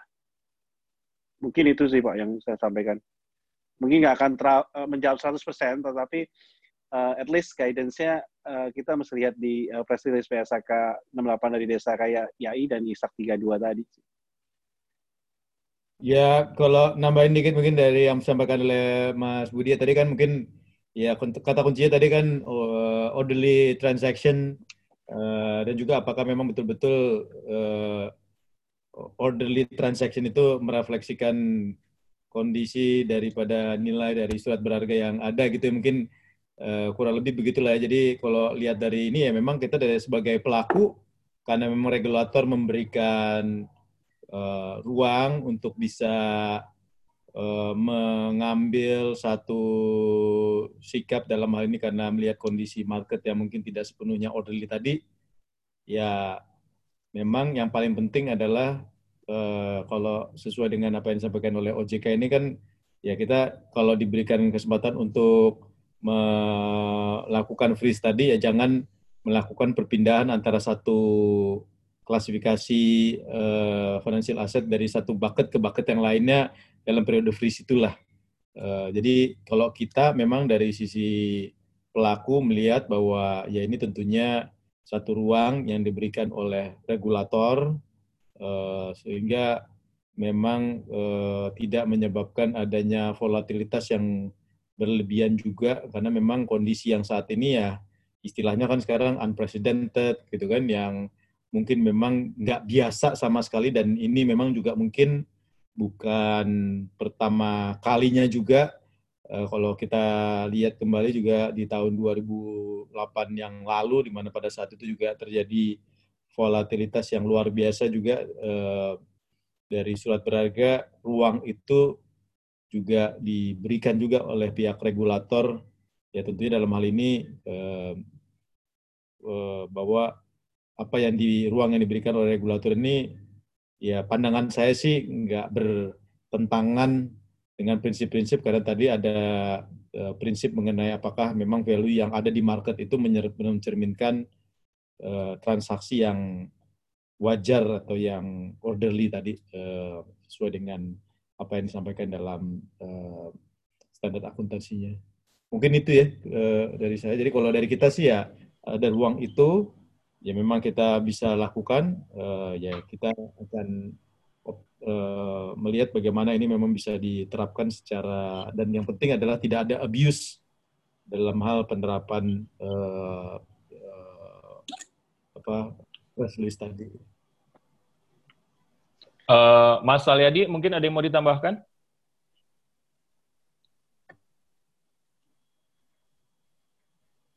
Ya, saya kira kalau uh, saya mungkin sependapat dengan Pak Pahala karena ini uh, menyangkut regulator dan bagaimanapun juga perbankan adalah uh, uh, under regulation uh, daripada uh, OJK ya. Tapi saya melihat sih memang spiritnya ya otomatis ini adalah untuk menyelamatkan uh, perekonomian secara keseluruhan lah. Jadi eh, bagaimanapun juga perbankan sekarang ini memang menjadi saya rasa tulang punggung lah untuk eh, penyelamatan perekonomian di tengah COVID yang eh, luar biasa seperti ini. Oke, okay. uh, dari pertanyaan berikutnya kita coba uh, mungkin kita coba yang terkait dengan PSAK 373 Pak Budi. Uh, ada pertanyaan bagaimana dengan treatment PSAK 73 untuk transaksi sublease. Case-nya sewa dari pihak ketiga dan disewakan ke related party. Apakah pakai memakai diskon rate yang sama untuk amortisasi lease liability dan net investment-nya? Oke, okay, uh, eh, sebenarnya di PSAK 73 sendiri kan ada guidance untuk sublease ini sendiri. Dan memang seperti yang tadi saya sampaikan di awal, uh, PSK 73 ini perubahannya hanya di accounting untuk lesinya gitu. Kalau kita ngomong sublease ini kan contohnya misalnya saya punya uh, saya misalnya datang ke satu building management dari satu mall, saya sewa 10 unit uh, uh, di, di di mall tersebut misalnya, tapi saya nggak pakai, saya sewakan kembali lah ke ke orang lain gitu kan. Pertanyaannya kan sebenarnya untuk yang orang lain yang sewa dari saya, sedangkan saya ini bukan apa namanya bukan uh, bukan pemilik dari unit di mall tadi accounting treatmentnya seperti apa itu. Kalau kita tanya apakah kita pakai discount rate yang sama artinya apakah orang lain tersebut yang nyewa dari saya itu pakai discount rate yang sama dengan yang saya pakai uh, sepertinya agak susah sih informasi itu didapatkan. Nggak mungkin uh, saya akan share informasi itu uh, ke ke penyewa saya gitu kan Eh, discount rate-nya berapa misalnya. Uh, tentunya uh, in ideal world itu nggak bakalan kita bisa dapatkan si informasi itu. Jadi mestinya dari sisi penyewa, penyewa terakhir, mereka akan menentukan discount rate-nya sesuai dengan discount rate yang uh, at market participant point of view gitu. yang berapa gitu untuk untuk kemudian dia akan account uh, apa namanya accounting untuk di bukunya dia gitu.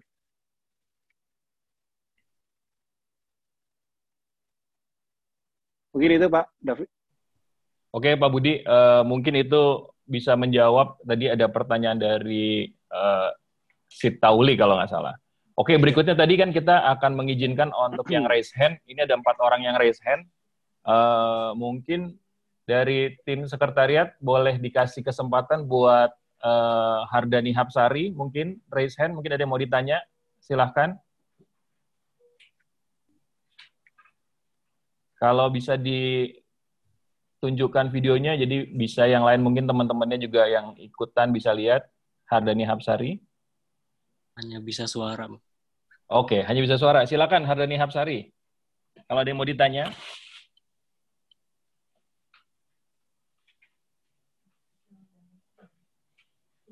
Oke, sepertinya Hardani belum join, uh, mungkin lagi melakukan hal yang lain. Gimana kalau kita kasih kesempatan ke Hari Huta Barat?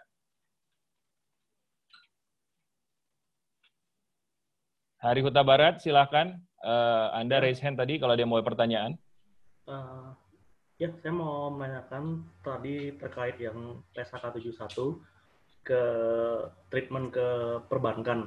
Saya mau bertanya itu kira-kira bagaimana sih uh, perbankan mensiasati peningkatan CKPN dalam implementasi PSAK 71? Uh, terutama kan dalam hal uh, menjaga tingkat resiko kualitas aset kreditnya. Uh, dalam hal situasi saat ini, di mana kan banyak dampak dari COVID-19 ke beberapa nasabah perbankan yang uh, kinerja pembayaran kredit juga pasti akan mengalami penurunan gitu.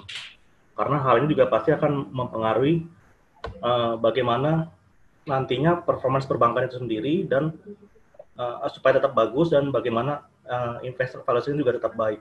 Kira-kira seperti itu. Bagaimana ya ini cara mencatatinya gitu. Oke, jadi uh, kalau saya summary tadi pertanyaannya bagaimana uh, PSAK 71 dan peningkatan CKPN kali nanti Bang Pahala yang jawab Bang Pahala ya. Oke, uh, Hardani gimana? Udah ya. bisa? Hardani sudah bisa?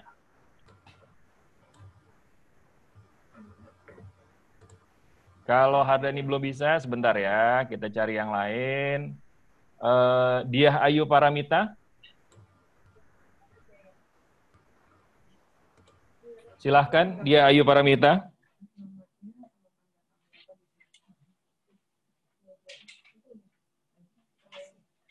Oke.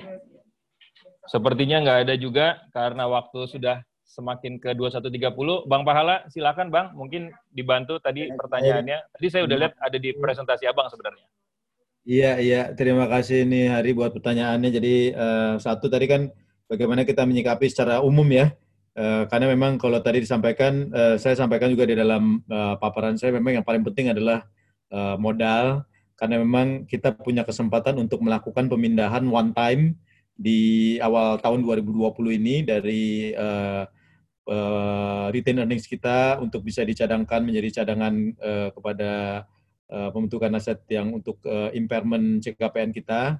Uh, jadi tentunya uh, inisiatif permodalan uh, dari awal tahun 2019 uh, bagi kita di Bank BTN itu yang memang kita lakukan dan juga di awal tahun untuk menyikapi penurunan uh, potensi penurunan dari capital adequacy ratio karena sebagian dari modal kita memang harus dialokasikan untuk uh, uh, menambah pencadangan yang ada itu uh, yang paling penting sih itu. Tapi tentunya proses uh, origination, collection dan recovery memang uh, adalah tiga bisnis proses yang uh, pasti dengan adanya aturan-aturan ini atau adanya penerapan PSAK 71 ini perlu di lebih dipertajam lagi, uh, terutama ya kalau selama ini mungkin uh, agresivitas dari collection uh, itu baru meningkat setelah hari berapa, mungkin dengan adanya penerapan PSA 101, saya yakin sebagian besar dari bank akan memajukan uh, uh, apa tindakan yang perlu dilakukan untuk masing-masing stage collection itu tadi. Itu mungkin secara umum, tapi terkait dengan COVID-19 memang uh, saya rasa apa yang sudah disampaikan oleh uh, DSAK dan juga press release yang ada itu saya rasa sudah cukup jelas bahwa memang dimungkinkan untuk eh, debitur-debitur yang secara khusus dilakukan pembentukan CKPN-nya karena adanya COVID-19, maka tidak serta-merta itu harus dibentuk pencadangannya sesuai menjadi dalam kategori stage 2 dan stage 3 kalau memang diyakini bahwa ini adalah betul-betul sesuatu yang uh, sifatnya temporary, tetapi tentunya perusahaan atau bank dalam hal ini perlu melakukan assessment. Apakah memang uh, setelah pasca proses uh, periode terjadinya COVID-19 ini perusahaan-perusahaan atau debitur-debitur ini akan sepenuhnya kembali eh, apakah memang akan ada pengaruh terhadap bagaimana cash flow untuk bisa memenuhi kewajiban setelah terjadinya COVID-19. Jadi ya memang sangat konseptual atau agak blur ya, tapi ya intinya ya tentunya kalau kita di Bank BTN nanti kita tentunya akan perlu melihat dan kita mungkin juga perlu membaketkan bahwa memang meskipun perusahaan ini itu direstrukturisasi dalam konteks COVID-19, yang mana dalam hal ini sesuai dengan aturan OJK sebetulnya boleh masuk dalam kategori kolektibilitas satu tetap ya, kalau misal sebelumnya ini memang dalam kolektibilitas satu, uh, tetapi tentunya karena memang ini sudah pernah, ya tentunya mungkin yang kita perlu lakukan nanti perlu dipikirkan apakah memang kita perlu ada bucket khusus untuk beberapa debitur-debitur yang memang uh, uh, sudah mengalami penyesuaian terms uh, sesuai dengan adanya COVID-19 ini sehingga nantinya mungkin juga perlu ada apakah itu yang namanya pencadangan yang khusus untuk perusahaan-perusahaan yang memang direstrukturisasi khusus karena mereka terkena pengaruh daripada COVID-19. Mungkin tidak dalam kategori masuk dalam pencadangan seperti layaknya perusahaan yang masuk dalam kategori stage 2 atau stage 3 uh, eh, dalam konteks sebelumnya. Tapi kalau menurut pandangan saya mungkin uh, apa ya uh, perlu adanya kehati-hatian juga bahwa memang ya perlu kita tagging atau perlu kita bucketkan bahwa ini memang sudah pernah direstrukturisasi dalam konteks COVID-19 sehingga tentunya nanti mungkin perlu ada apa ya pencadangan khusus uh, untuk merefleksikan sebetulnya nilai aset uh, ini atau impairment dalam konteks ini adalah berapa besarnya. Mudah-mudahan cukup menjawab pertanyaannya Hari tadi. Uh, Hari, ini udah kita jawab dengan Bang Pahala langsung loh. Wah, ini satu kehormatan nih. Kalau saya dijawab sama senior saya ini satu kehormatan nih. Mungkin kita kasih kesempatan ke uh, Mas Alyadi. Mas Alyadi, ini ada salah satu pertanyaan. Pertanyaannya begini, kan dengan COVID ini kan pasti berdampak nih. Apakah uh, Pevindo akan mengupdate ratingnya automatically yang sudah dipublish atau bagaimana? Silakan.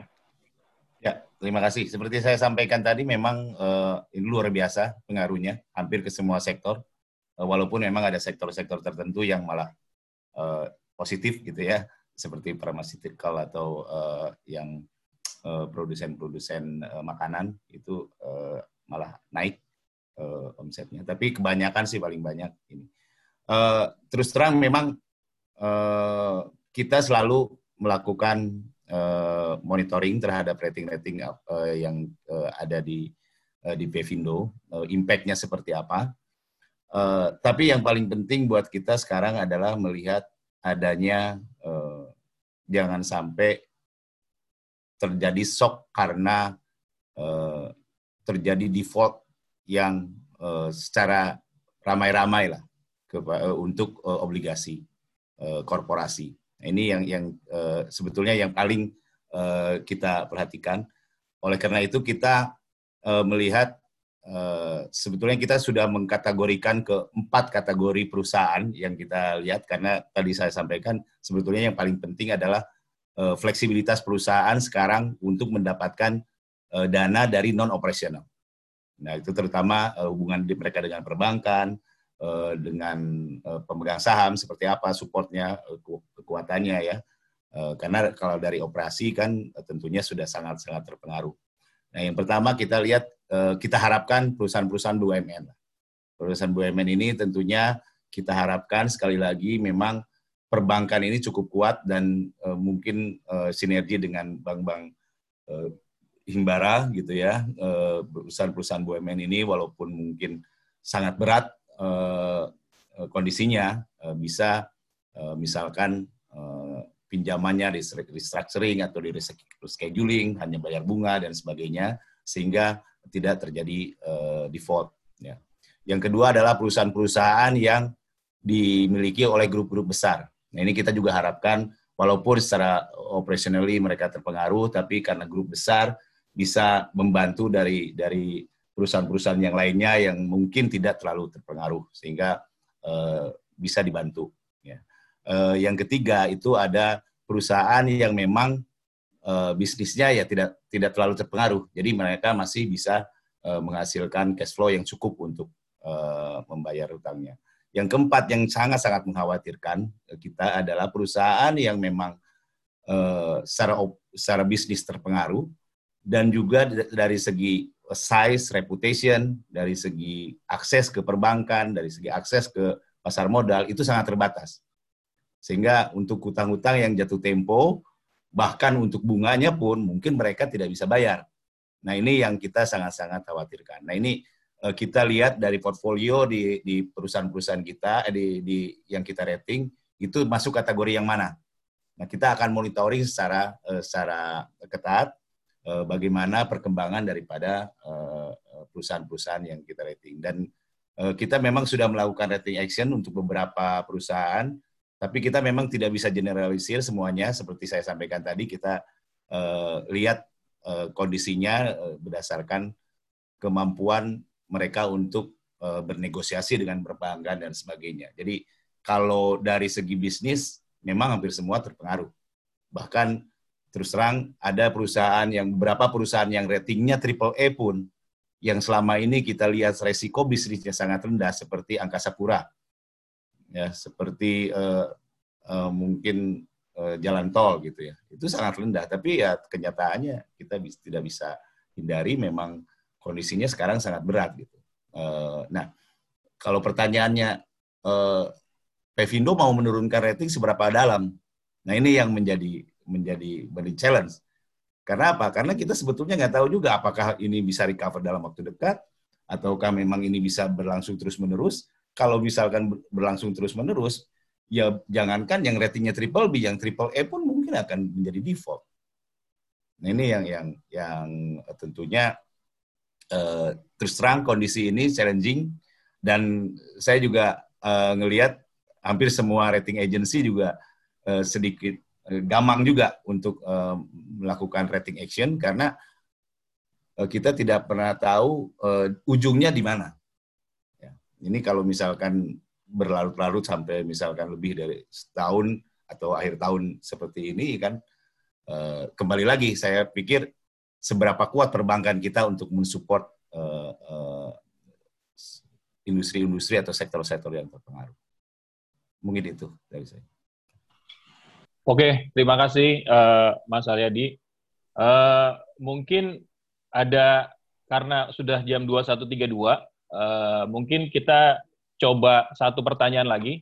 Tadi 68 udah ada, 71 udah ada, 73 belum, 73 sudah ada, Mungkin kita ambil yang berbau-bau 72, ini buat Pak Budi. Pak Budi ada yang nanya begini, pengakuan pendapatan untuk perusahaan properti di PSAK 72 seperti apa? Apakah di kondisi saat ini tidak membuat perusahaan properti semakin terpuruk?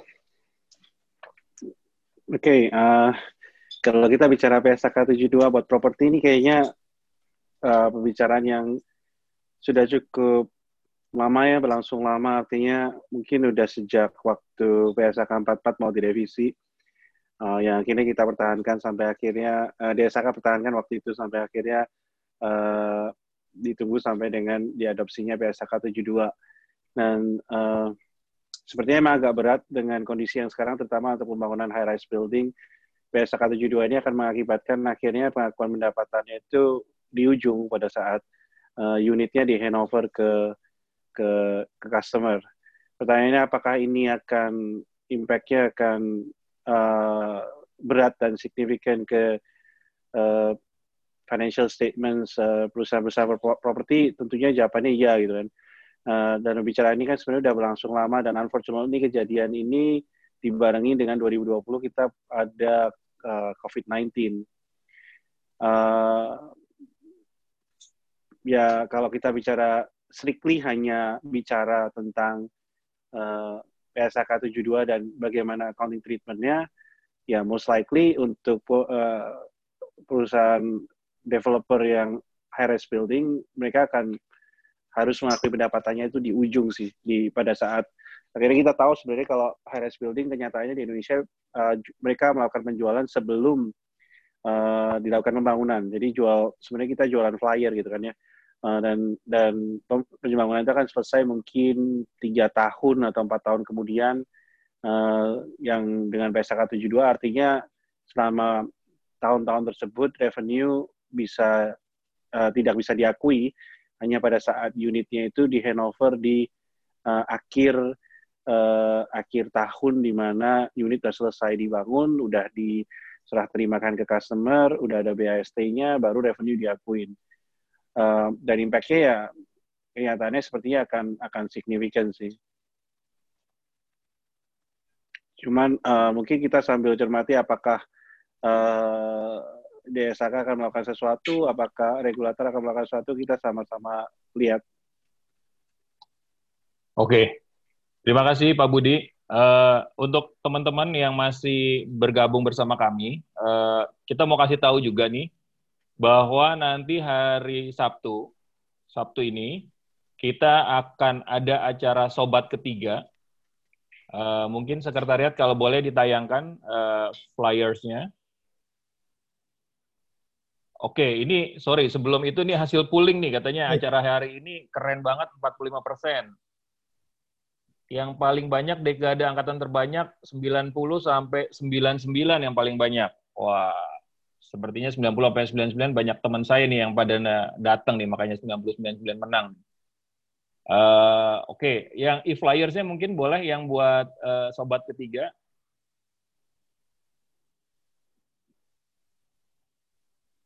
Oke, okay, buat teman-teman yang masih bergabung, uh, hari ini sama minggu lalu kita udah berbahas yang agak-agak berat. Nanti hari Sabtu ini eh, tanggal sebentar tanggal 25 April jam 8 kita akan membahas being fit and mentally healthy sepanjang WFH. Kalau tadi teman-teman dengar paparan dari uh, Bang Pahala, dari Mas Aliadi, dari Pak Budi juga, ini kondisi ini extraordinary. Jadi kita juga harus bisa menghadapinya dengan kemampuan extraordinary juga. Nah, yang berat-berat kita udah bahas. Mungkin nanti hari Sabtu, kalau boleh teman-teman register juga, eh, kita akan bahas bagaimana sih menyingkapinya. Yang paling penting sebenarnya kalau menurut saya mentally gitu ya. Kita tiap minggu dulu bisa jalan-jalan ke mall. Sekarang jalan-jalannya sebatas beli di toko online aja gitu. Nah, jadi mudah-mudahan teman-teman bisa join. Uh, karena waktu sudah makin uh, larut, mungkin kalau Bang Pahala atau Mas Alyadi mau ada uh, penutup, silahkan. Nggak ada sih. Saya, dari saya cukup. Saya rasa memang uh, kalau tadi kan kita, saya rasa yang uh, yang paling sulit ini memang adalah bahwa PSK 71, 72, 73 ini punya pengaruh terhadap kondisi keuangan dan ini diterapkan di tahun yang memang betul-betul sulit ya. Uh, tahun ini adalah tahun yang sulit, jadi memang kalau saya sih sangat mengapresiasi sekali apa yang dilakukan oleh DSAK khususnya terkait mengenai penerapan PSAK 71.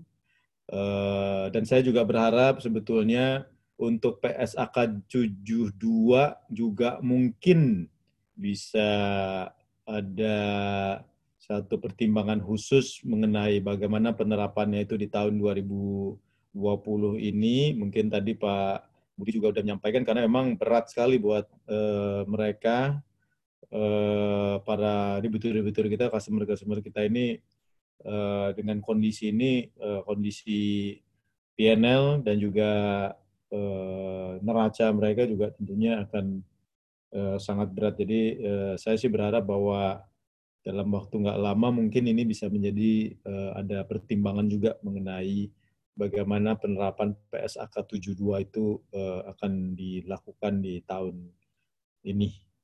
Mungkin itu aja buat teman-teman semua. Terima kasih sudah bisa mengikuti program hari ini dan buat yang puasa, selamat puasa.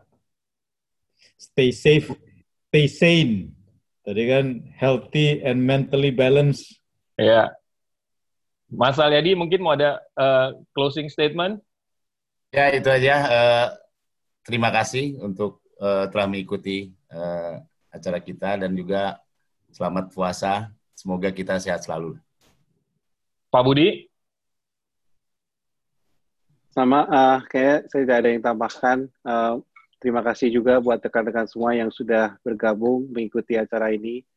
Dan uh, sebentar lagi kita puasa juga. Selamat puasa untuk teman-teman yang uh, puasa. Dan ya tadi stay safe, stay healthy, stay stay at home ya Pak ya. Oke. Okay. Kecuali uh, industri harus tetap kerja di kantor.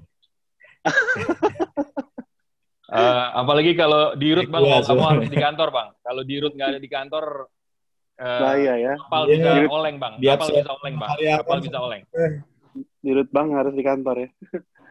Oke, okay, uh, mungkin dari karyawan soalnya. dari sekretariat ada lagi. Kalau nggak ada, uh, mungkin saya tutup acara ini. Uh, begitu banyak pertanyaan yang kalau bisa kita mau jawab semua tapi dengan keterbatasan waktu kita hanya bisa jawab uh, beberapa. Uh, semoga acara hari ini memberikan manfaat buat teman-teman. Tolong diingat acara ini sifatnya diskusi, jadi mungkin jangan ikut acara ini berharap mendapatkan solusi gitu. Belum tentu bisa dapat solusi, tapi minimal dapat perspektif lain dari acara ini. Uh, mewakili panitia, uh, mewakili sekretariat, saya memohon maaf kalau ada kekurangan di sana sini. Uh, sampai jumpa di acara kita berikutnya, Sobat Ketiga pada 25 April jam 20 kita akan membahas mengenai mentally healthy and fit during COVID ini. Terima kasih, selamat malam. Merdeka. Apa yang membuat engkau ragu?